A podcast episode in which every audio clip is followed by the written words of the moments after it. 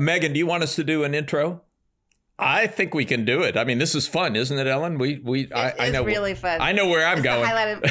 I, all right, Alan, you just go for it.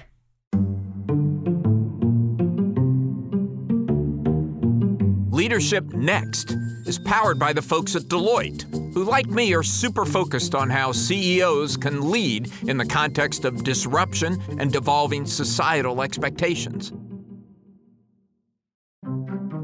Welcome to Leadership Next, the podcast about the changing rules of business leadership. I'm Alan Murray, and I'm here. You're already laughing, Ellen. I haven't even introduced you yet. I'm here with my fantastic co host, Ellen McGirt. And I want to tell our listeners, because they may not know this, they are probably not listening to it on Valentine's Day, but today is Valentine's Day, Ellen. It is. It is. And I love you, Alan. I love you, Megan, I our love wonderful you too. producer, Obscene. But we, we have the perfect CEO for Valentine's Day, don't we? Oh, we do. We do. We do. It's Gina Drosos who runs every jewelry store you know of. It's Signet Jewelers, but it's Kay's. It's Jared. He went to Jared. Yeah. and and the business has a fantastic COVID story, just an amazing transformation that's happened over the last three years. And we're so lucky to have Gina here on her big day, on Valentine's Day. Gina Drosos, thanks so much for joining us on Leadership Next. Well, thanks for having me. It's lovely to be here. So tell us about today. I mean, how big is today really? It is a big day. You know, what's so interesting, uh, Valentine's Day traditionally had been more of a holiday for people who were dating or for getting engaged. But one of the big changes that we've seen during COVID is that people are investing to celebrate those that are closest to them. You know, we've sort of culled our contact list and, and are spending more time with people that we really care about. And uh, so it's become a, a bigger holiday. So let's start by just establishing the baseline. How big is the company? And what are all the brands? I know I was trying to sing some of the jingles there, but how, how many brands are actually associated with Signet? Sorry, Alan, I'll stop singing.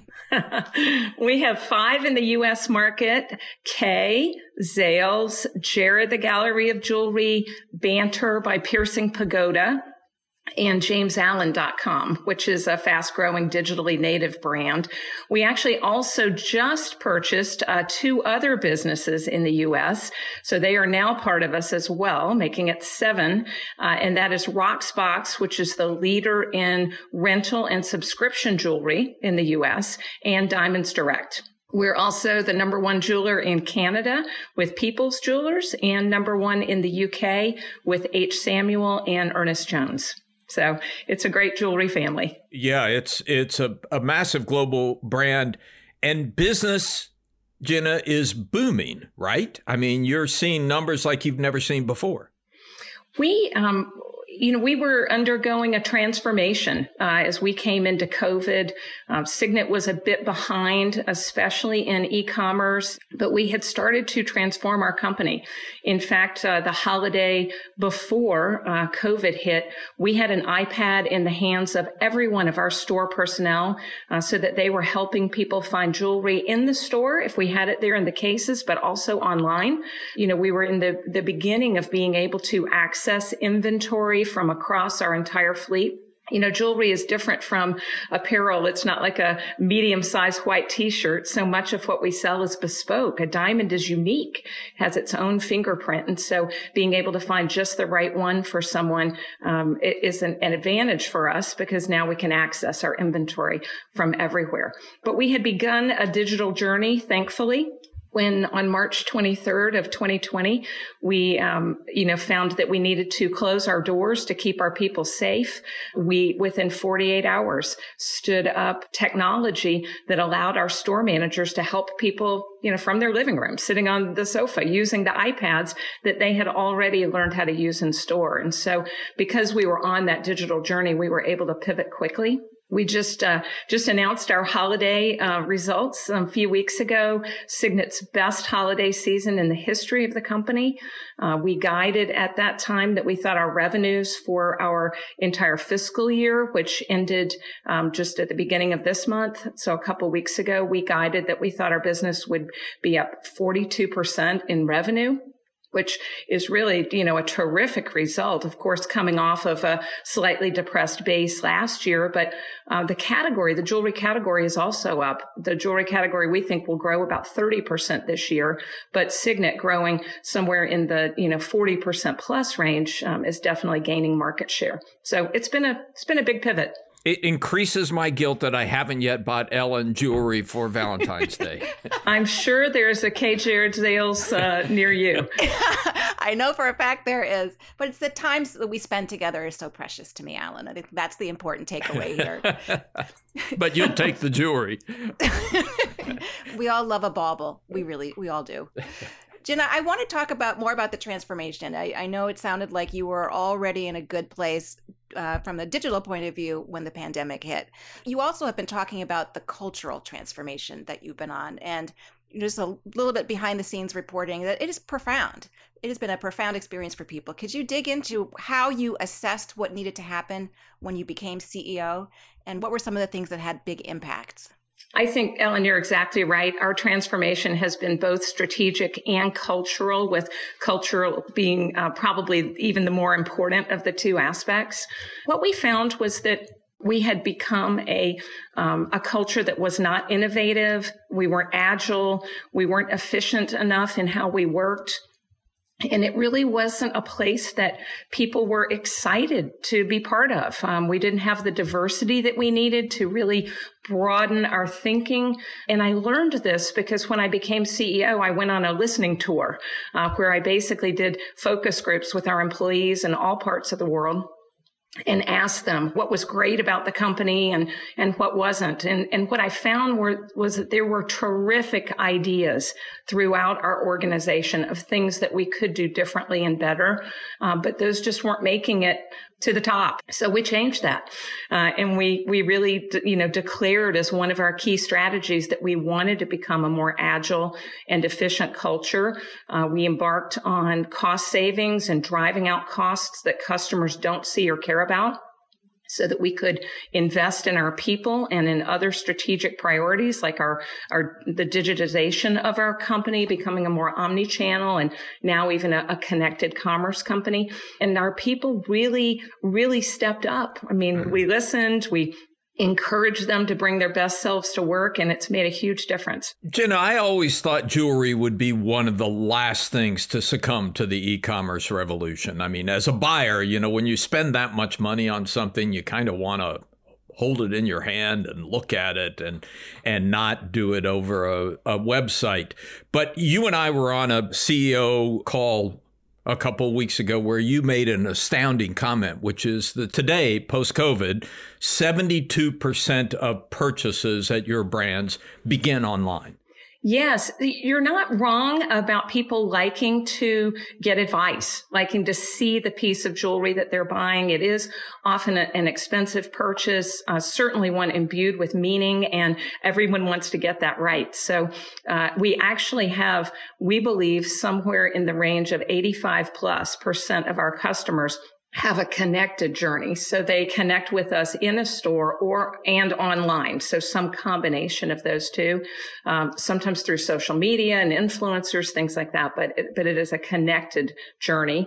But many of those, over seventy percent, are starting that journey online. They're looking, hmm. they're seeing where they might find pieces that they like, uh, getting a sense for style. They're educating themselves. And one of the things that we've done is we really have have uncovered that the most important uh, aspects of the jewelry purchase decision are expertise. So getting some kind of consultation or education so that you, you feel like you know what you're doing. Uh, and then visualization is important. And so we uh, have proprietary ways that we can show diamonds. We take pictures of them, you know, hundreds of photographs of a single diamond and then can blow it up 40 times in HD and show it to you on a computer screen. And you can actually wow. see a diamond better on the screen than you can in person trying to use a loupe. So we've really tried to bring these two things, this consultation and visualization uh, to, to customers wherever and, and however they want to shop with us. Two quick follow-ups, if you'll uh, let me, Ellen, that I think are relevant to that. One is that 72%, what was it prior to the pandemic? And second is, How many stores do you currently have, and is that number going to go up or down? We don't have the data to say exactly what we think that journey was before the pandemic. But if I had to guess, I would say orders of magnitude, probably half or less. What I can tell you is our e-commerce as a percent of our sales has quadrupled since before the wow. pandemic. So when we began our transformation, only about 5% of sales were e-commerce. And now we're typically in the high teens, low 20s wow. as a percent. Wow. Now, of course, this connected journey is what's so important. So we still have, you know, then 80% of people who are finalizing their sale in a store. They might have done that through buy online pickup in store. They might have done a curbside pickup, but they're, they're getting that, that last step typically at the store level. And then in terms of stores, that's been a big part of uh, the financial progress and I think consumer experience that we've brought during our transformation. Uh, we've closed about 22% of our stores mm. uh, since our transformation began. We've also opened stores in better locations. We did that based on data. We really took a, a white sheet of paper and mapped the country and said, if we were going to plant store number one, where should it be and went from there. We also differentiated our banners. When we began our transformation, Kay and Zales were very similar. You almost couldn't tell the difference. And we really, you know, did our homework on, on who the customer is for those different banners. We separated the assortment, the experience. So we're speaking to different customers. And the combination of those two things really has allowed us to um, to optimize our store footprint. So now we have a competitive advantage because we have the best digital experience that you can get in jewelry and we still have a broad but optimized store footprint with stores in the right places. So they're convenient for people to be able to go in if they want to. I'm here with Joe Ucuzoglu, who is CEO of Deloitte US and had the good sense to sponsor this podcast. Joe, thanks for being with us and thanks for your support. Thanks, Alan. Pleasure to be here. So, Joe, one of the surprises we saw in 2020, in the midst of a lot of bad news, was some good news an acceleration in the adoption of digital technology. Do you think that's going to continue? I do, Alan. And I would say that the cause for optimism is warranted. There are going to be some pretty significant dividends that come from the massive acceleration in all things digital. We're going to see significant benefits to the economy from the big digital transformation investments that companies are making. I think we're going to see big benefits to people in terms of quality of life as we see new models for working that allow greater flexibility, productivity. So people were forced to innovate in 2020 because an extreme change of circumstances was forced upon them. Can they keep up that pace of innovation? Well, that's the challenge for all of us as leaders. I saw a great quote in one of your interviews, Alan, that in this period of time, change was free because the alternative to change was even worse. We all have to look back on the way in which we moved so quickly, we broke some glass, we didn't let corporate bureaucracy get in the way, and it actually benefited all of us significantly, and leverage that mindset going forward to act more quickly, to be less inhibited by risk, and to see the true benefit of embedding digital transformation and an agile mindset within the way that our organizations operate on a go forward basis. Joe, thank you. Alan, pleasure to be here.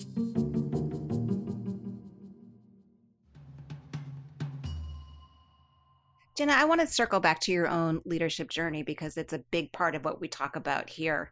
I love the fact that the first thing you did was a really in depth listening tour to understand what wasn't working and what kind of ideas were out there.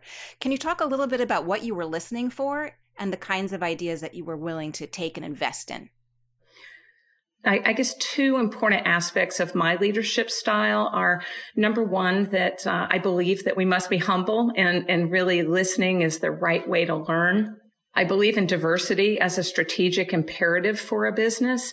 And these two connect because the one thing that leaders can never see are our own blind spots.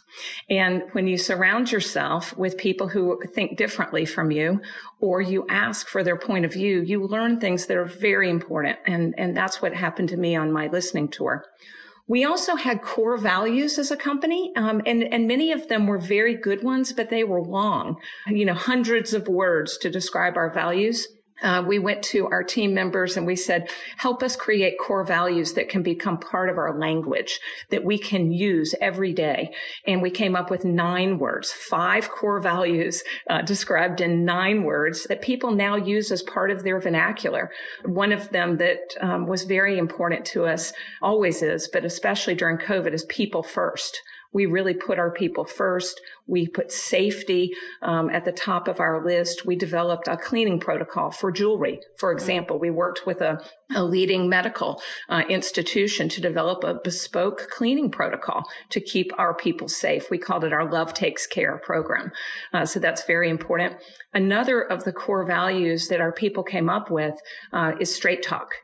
Oh. You know, really telling it like it is. You know, it's a very fast paced environment that we're in. Retail is always evolving. It moves very quickly and you have to have straight talk with people to, uh, to be able to be agile and to move as quickly as we need to. So those are just two, but uh, our team really did a great job, I think, coming up with both the strategies and the core values to guide us. Gina, where does your leadership style come from? Where did you learn it? Who were your mentors? What I'm fascinated by what you described I'm not sure 10 years ago that would have been the received wisdom of leadership. I, I definitely um, started with great mentors in my parents. They were both uh, very strong, um, very equal in their relationship, which I think is great. Always very fair. My father was an attorney and my mother a school teacher.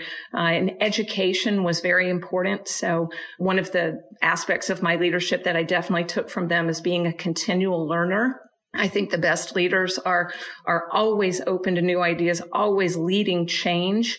Um, because if if you're not leading change, then change will happen to you or your company in ways that you haven't anticipated. So, being a continual learner and really trying to you know think about equity and justice um, are important aspects I took from them. And then I, uh, I had a, a, long career, um, as you know, at Procter and Gamble. I led the global beauty business there. Um, it was a, a, very entrepreneurial journey inside a big company. We created the number one beauty company inside a soap and diaper company through a lot of global expansion and acquisitions and things like that. And one of the things that I learned there is how important it is to be decisive. You know, you listen, you get great ideas, you make sure you've surrounded yourself with diverse points of view, but then the leader really needs to have a clear vision, common set of values and be decisive to help the organization move forward. And I had great mentors at Procter and Gamble as well. I want to switch gears a little bit and talk about diamonds and some of the problematic ingredients that go into jewelry. I think I have this right that Signet has been filing conflict mineral reports beyond what was necessary for quite a while. Could you talk a little bit about why that's important and how you think about the broader footprint that Signet has in the world? Right. Well, one thing I can tell you with great confidence is that there are no problematic ingredients in uh, in our products all of the jewelry that we sell uh, is conflict free and we are very very thoughtful about human rights and making sure that's um, that sustainability is part of our equation.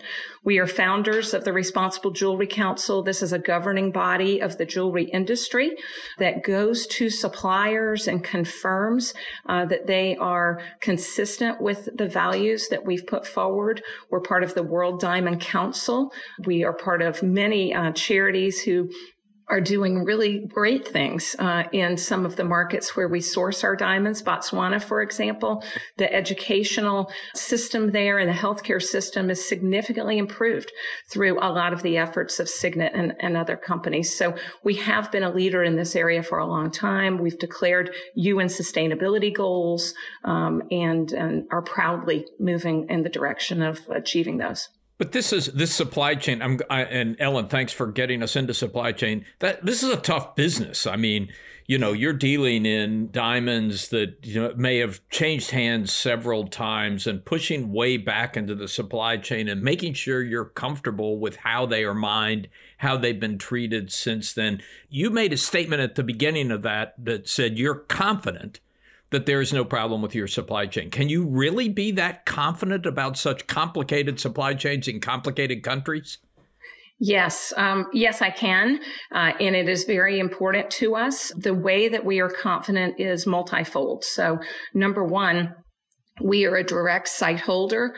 Uh, we buy diamonds directly from the companies that mine them. So we know that they haven't changed hands. We cut and polish many of them ourselves at our own factory in Botswana, uh, which is great. And we can actually document every step in that process for our customers who are interested in that. We also have a uh, strategic group of suppliers that we work with and that we have worked with for a long time. And we require traceability uh, in our supply chain for them to be a supplier of Signet. So it's, it's, you know, very important to us. And do you do that because it's the right thing to do, or do you do it because your customers demand it, or you, do you do it for both reasons? It's a combination of both. Honestly, everything that we do as a company is because it's the right thing to do. I mean, as Ellen said, we were publishing, you know, our own sustainability reports and sourcing reports long before customers were asking these questions because it's the right thing to do. But more and more customers do care. Uh, Gen Z is a, and, you know, they, they will change the world. There's no question that this generation will make a profound difference because values matter to them. And they want to know that they are buying from companies that share their values. So, speaking of Gen Z, one of the big issues facing all leaders at every level is talent and finding the, and nurturing the next talent. And so, pathways to the top, to pathways to the executive suite are changing and they should continue to change. So I'm curious, in addition to all the ideas that you saw, you met lots and lots of people as you're and now as you're getting to know the company. How did you begin to think about how people who may have been overlooked for promotions or for investment make sure that they know they have a path forward. Uh, the way I like to say it is, you know, how do you know that the black mom who's a manager somewhere in middle America knows that she could possibly be the CEO of this company? Well, Ellen, I'm going to start with the end result on that one, and then I'll tell you kind of how we got there. But I'm very, very proud of the diversity and inclusion um, that we have at Signet. We have a highly diverse board. Uh, Two thirds of all of our directors are either people of color or uh, women or both. Um, and so very diverse from the top of the organization. Um, more than half of my leadership team uh, has been women for a number of years now. But what we found was that we did not have as many uh, persons of color in leadership roles as we needed to have a truly diverse organization. As I mentioned, I um, believe in, in diversity as a strategic imperative. It's how companies think in more agile and innovative ways. And so we went into our organization and found great leaders who were interested in accelerating their career. And then we put them in challenging roles to really help broaden their responsibility we founded a mentoring program. I myself, for example, am a mentor of one of our vice presidents, an African American woman in who leads Zales for our entire Western region.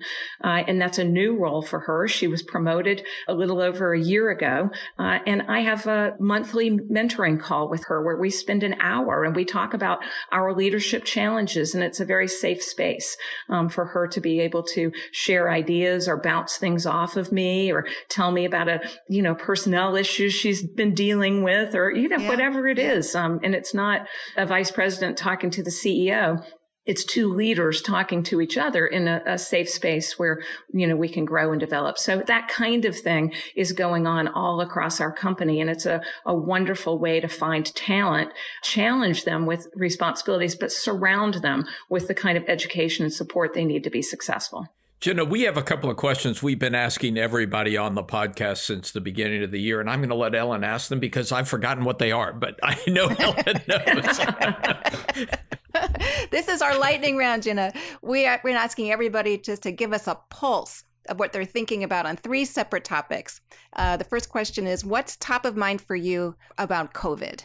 I think right now it's what the workplace um, will be like of the future. Uh, we've all done such a great job working in a hybrid kind of an environment, sometimes in the office when collaboration or innovation are important, but a lot of times on a Zoom call or a, you know, a Teams call from home. Um, I think people have really loved the flexibility that that's given them. It's really, I've talked to a lot of uh, moms and dads in our organization who love the fact that they can, um, you know, know, be there when the children get home from school or that they can have lunch with their teenager, you know, who's doing Zoom school, that kind of thing. So I think it's really, it's given people a renewed, you know, commitment to wanting to be able to have some flexibility. And I think the companies that lean into that will have the best talent wanting to flock to them. So that's how we're thinking. We, are planning uh, as we come back into the office to do that for very intentional reasons. Like I mentioned, building relationships, right. collaboration,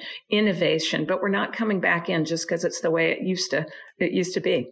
All right. Well, the next one is um, Alan's favorite. Top of mind for you when it comes to the economy. You know, it, it's a it's a very interesting time. I mean, obviously, we've seen inflation at forty year highs. Yeah. That you know that puts pressure on consumers, especially for discretionary spending. I mentioned the jewelry category grew 30% last year. I don't expect it to grow that uh, quickly in an inflationary environment. I think it will normalize back to, you know, one, two, three percent growth like we've seen over the last decade potentially. But what I do think is enduring is people wanting to celebrate those that they love the most. So that, that bodes well, I think, for our category going forward. And the last one, really quickly, what is top of mind for you as a leader on your own leadership journey? I mentioned one of the hallmarks of my career has been continually learning. Uh, I just, I love to grow. I love to be able to help people grow to achieve, you know, their important life aspirations. Um, but I love that for myself too. I, I always love a challenge. I, I think transformational leadership is something I have always, you know, sought out and, and retail is a great place for that because there's so many new things that we can bring for customers. Um, and we have those coming all the time. Our digital team is launching more than 100 new features every quarter. Wow. Wow. And I love, I just wow. love going through it with them. And I love that seeing the creativity come to life. It, it's great. Great. Thank you for taking the time to be with us and congratulations on your success. Well, thank you so much. It's uh, really congratulations to the Signet team. So they, they are awesome. Thank you. Leadership Next is edited by Nicole Vergala, written by me, Alan Murray, along with my amazing colleagues Ellen McGirt and Megan Arnold. Our theme is by Jason Snell. Executive producers are Mason Cohn and Megan Arnold. Leadership Next is a production of Fortune Media.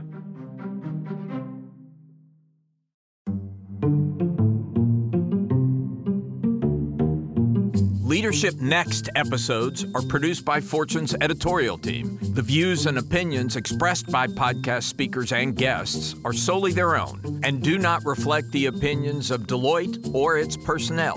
Nor does Deloitte advocate or endorse any individuals or entities featured on the episodes.